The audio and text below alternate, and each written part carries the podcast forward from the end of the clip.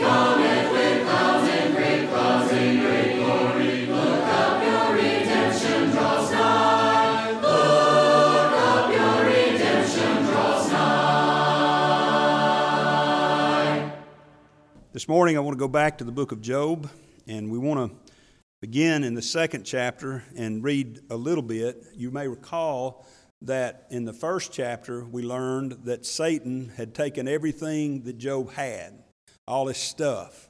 He destroyed it, and he took his sons and his daughters. He had them, uh, they were killed, they were slain.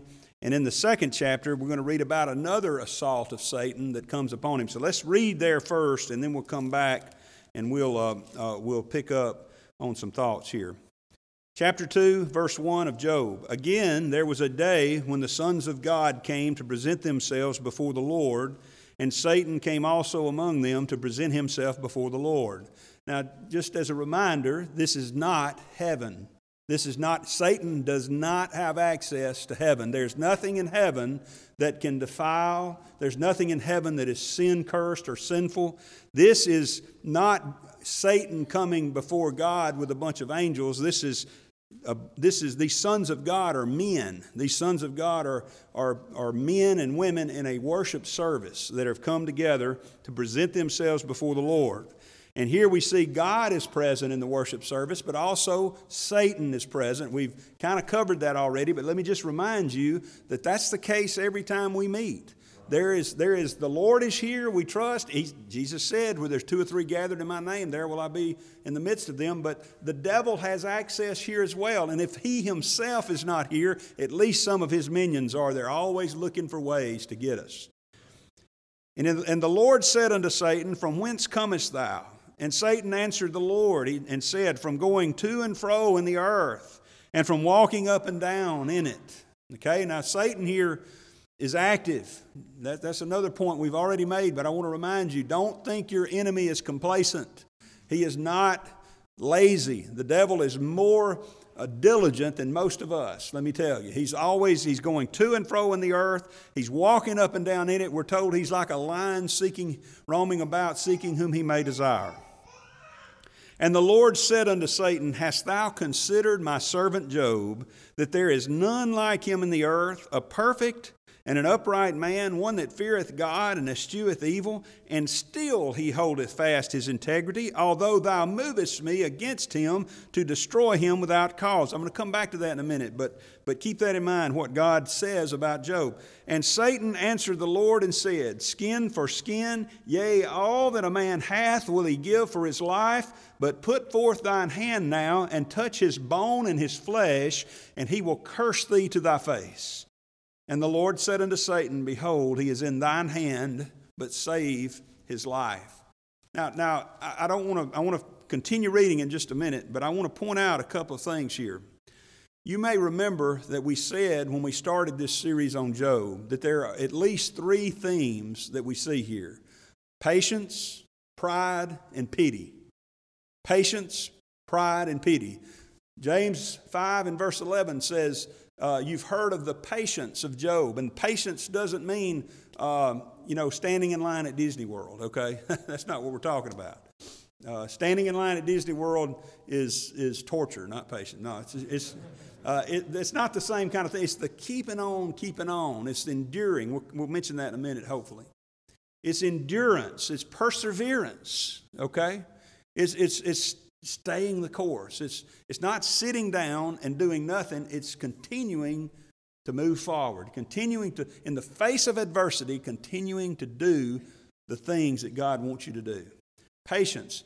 Pride is also a theme. We're, we're not going to get too much into that on the bad side, but on the good side, what I read here, you know, people want to accuse God of so many things that He's not doing. They want to accuse Him here in Job of being capricious of being arbitrary, of being mean, mean spirited, pointing out Job in an effort to get Job, uh, get Satan to attack him. You know what God's, you know why God's pointing out Job? He's proud of Job. He said, Have you considered him? Look how, look how good he is living. Now, now understand when it says he's perfect and upright, doesn't mean he's sinlessly perfect. We've already covered that. I, I don't want to go back and replow that ground this morning, but just remember, he's not talking about sinless perfection. He's actually talking about a perfection that we can aspire to attain. We can be like Job. Did you know that? We can be, it, it, is, it is possible We see it here. It's possible for the Lord to look down here in Zion community or Gordo community or wherever you're from and, and say to Satan or to someone else, Have you considered my servant so and so? He's he's perfect and he's upright. Back in chapter 1 in verse 8, it said, There is none like him in the earth. Job, according to God's own testimony, was living more righteously than anybody else in the world. Did that make him sinlessly perfect? Absolutely not. Because you're going to continue reading in Job and you're going to find that Job asks a question Can, can someone bring a clean thing out of an unclean thing? No way. Job understood he was a sinner and he, and he failed miserably by the standard of Christ, by the standard of righteousness that he was supposed to measure up to. But yet, in comparison, and by the way, we're not to compare ourselves among ourselves. That's not wise, but God can do it. God's able to do it. He, he looked down, and in comparison to those around him, Job was doing better than anybody else. He wasn't, you know, some perfect person, but he was doing better than anybody. God was proud of him, but God was saying, You consider my servant Job. He, you hear nothing. Do you detect anything in these passages, anything at all, angry or mean or arbitrary about what God's saying to Job? No. No. You know, James 5:11, just keep this in mind as we study the book of Job. Don't ever forget James 5 and verse 11. He said, You've heard of the patience of Job, and ye have seen the end of the Lord. Now, what's the end of the Lord? Many people who read Job say, Oh, yeah, God's so mean and he's so, uh, uh, he's just doing things to Job that, that we can't understand. No, we can understand them. Because what he's doing is not what people think he's doing. the end of the Lord is that he is pitiful and of tender mercies. If you read Job and get anything out of that about God other than that he is pitiful, he is full of pity, and he is of tender mercies, you miss the point of Job. Okay? Pride of God. Now, there's also a, we're going to get to this, Lord willing, there's also some pride in here that's not a good thing. There's the pride of Job. And all of his companions shared in that pride. They were self righteous. You know, Job, in the first two chapters, we read about Job's response, and it's the right response. But as you continue reading, throughout the book of Job. Remember, beginning in chapter 3 and all the way down to chapter 37, we're reading uh, things that people are saying. Job is speaking, Eliphaz is speaking, Bildad is speaking in one several chapters, and Zophar is speaking, and so is Elihu, uh, all the way down to chapter 37. And they get some things right, but they get a lot of things wrong. And the things they get right, they misapply. God is just. God does recompense, but they, they have this idea that, that the way you can tell if God is favoring you is if He's blessing you materially and He's giving you all these visible blessings. You know, that doesn't have anything to do. God does bless us. Every good and perfect gift cometh down from the Father of lights. But they missed it. That the pride that is inherent in that day, it's inherent and it's in, it's, it's in every one of them. Okay? Now, now, let me just step aside from the main thrust of the message for just a minute and say, I kind of understand. I understand why. You know, you, you, you can't forget that in Job's day, they had nothing written down about God.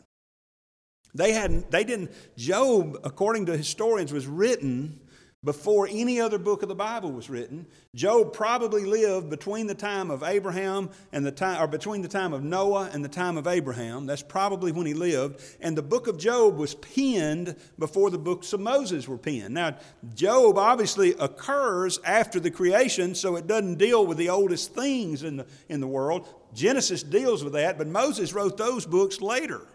So when Job is experiencing all this that he's experiencing, he doesn't have the book of First Peter. He doesn't have the book of James. He doesn't have the book of Romans. He doesn't have these other scriptures. He doesn't even have the books of Moses to look to. So they're, they're having these encounters with God and they're experiencing the problems of the world and they don't have a written guide.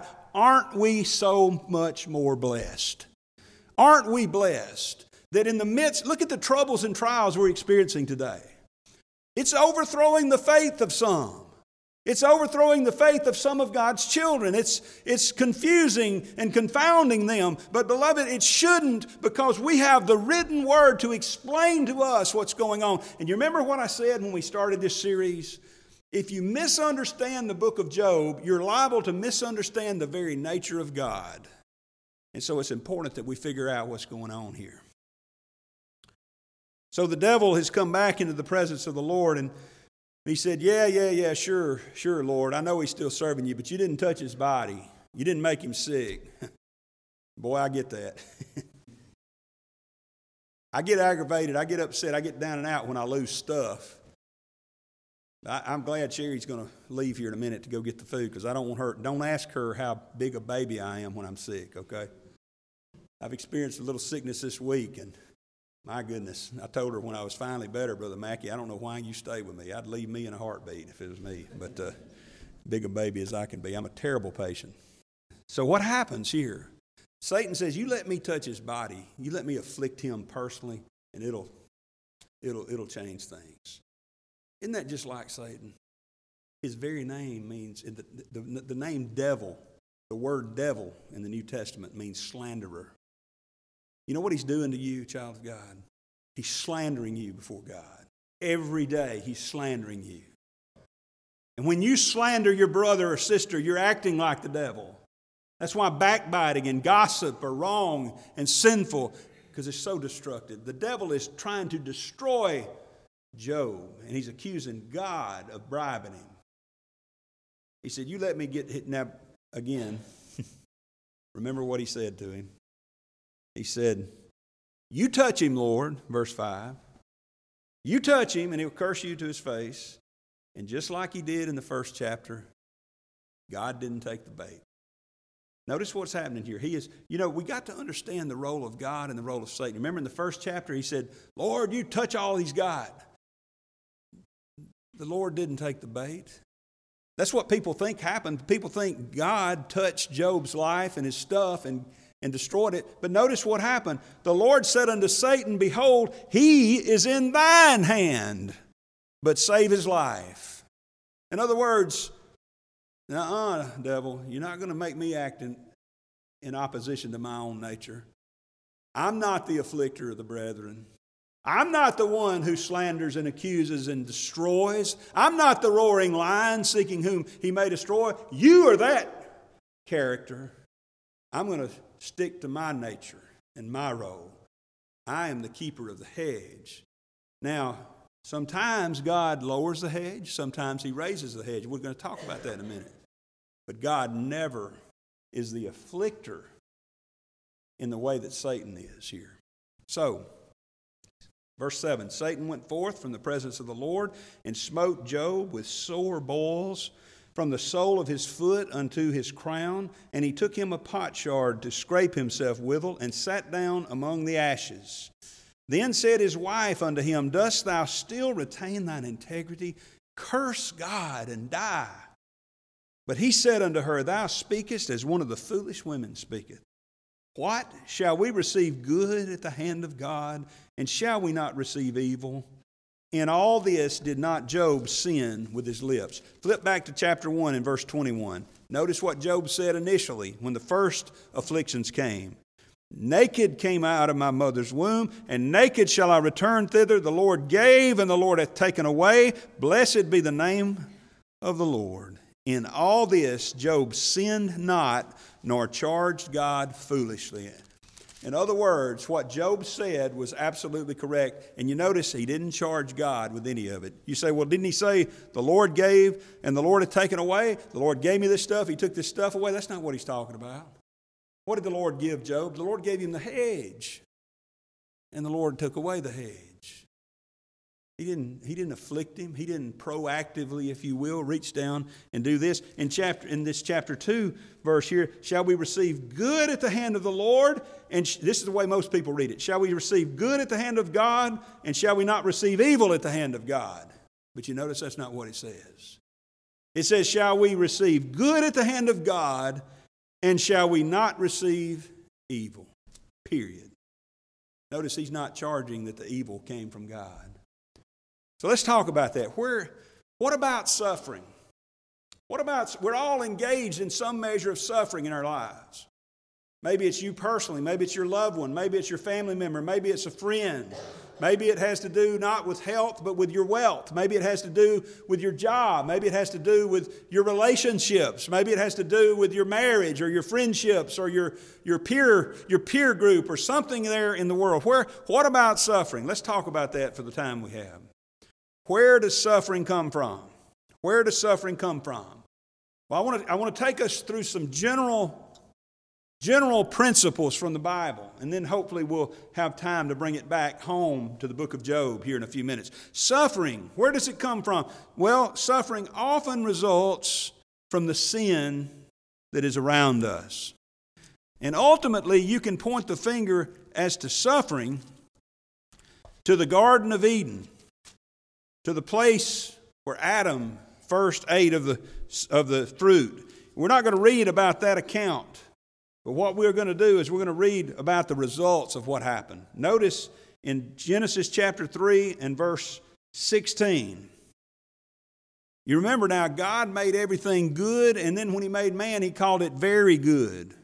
But after the fall of man, suffering entered. Verse 16 Unto the woman he said, I will greatly multiply thy sorrow and thy conception. In sorrow shalt thou bring forth children, and thy desire shall be to thy husband, and he shall rule over thee. Notice that the result of the sin curse that is now, now upon the world is that childbearing will be painful, and there's a need for an, a hierarchy in marriage. There's a need now. You know, there wasn't any need for anybody to be under the authority of anyone else when Adam and Eve were in the garden and under the direct authority of God.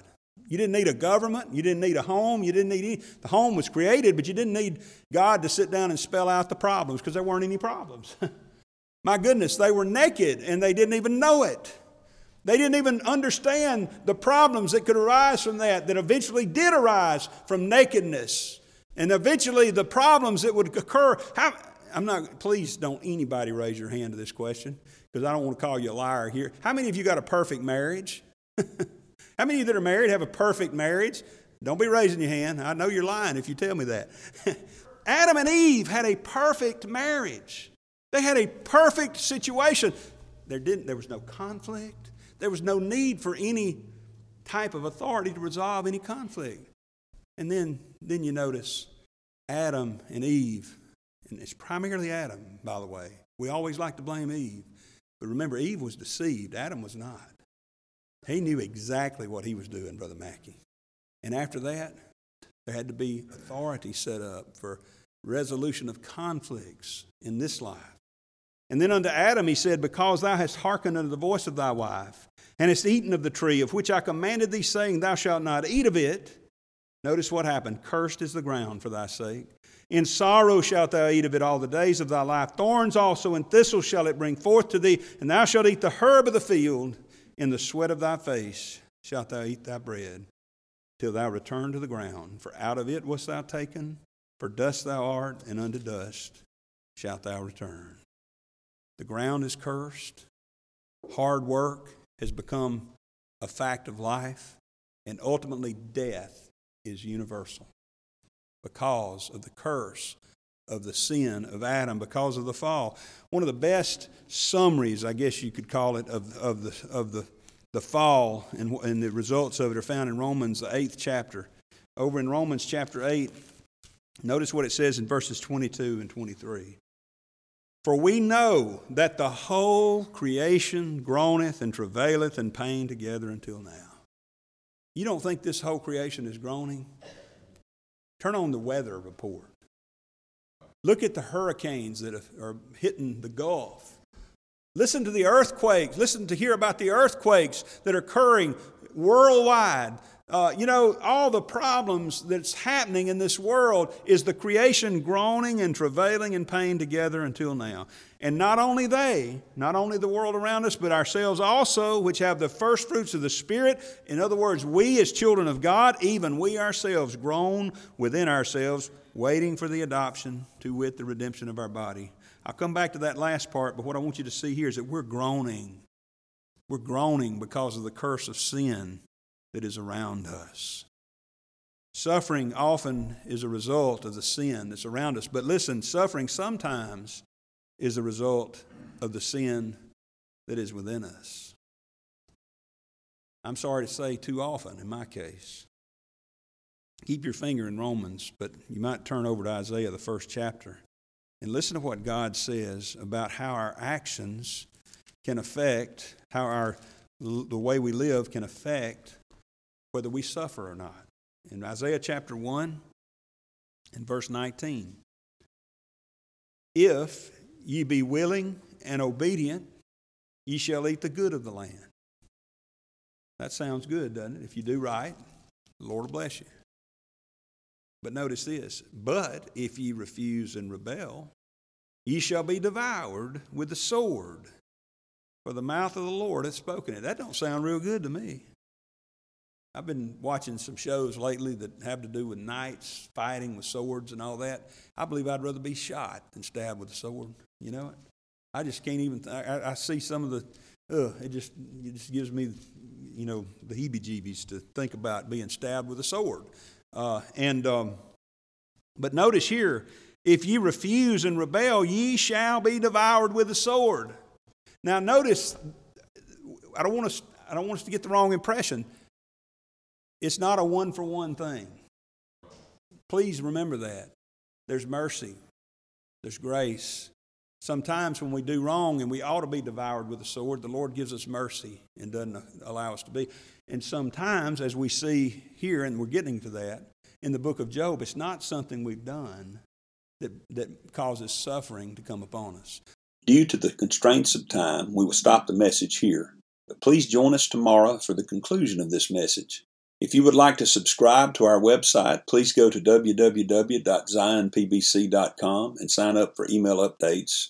If you have any questions, please feel free to contact the church at zionpbc1847 at gmail.com. That's Z I O N P B C 1847 at gmail.com. Or you can email me directly at jchrismccool at gmail.com. That's the letter J, C H R I S M C C O O L at gmail.com. Again, thank you for listening. May the Lord bless you, is my prayer. We thank you for listening to today's message. For more information, please visit us online at zionpbc.com.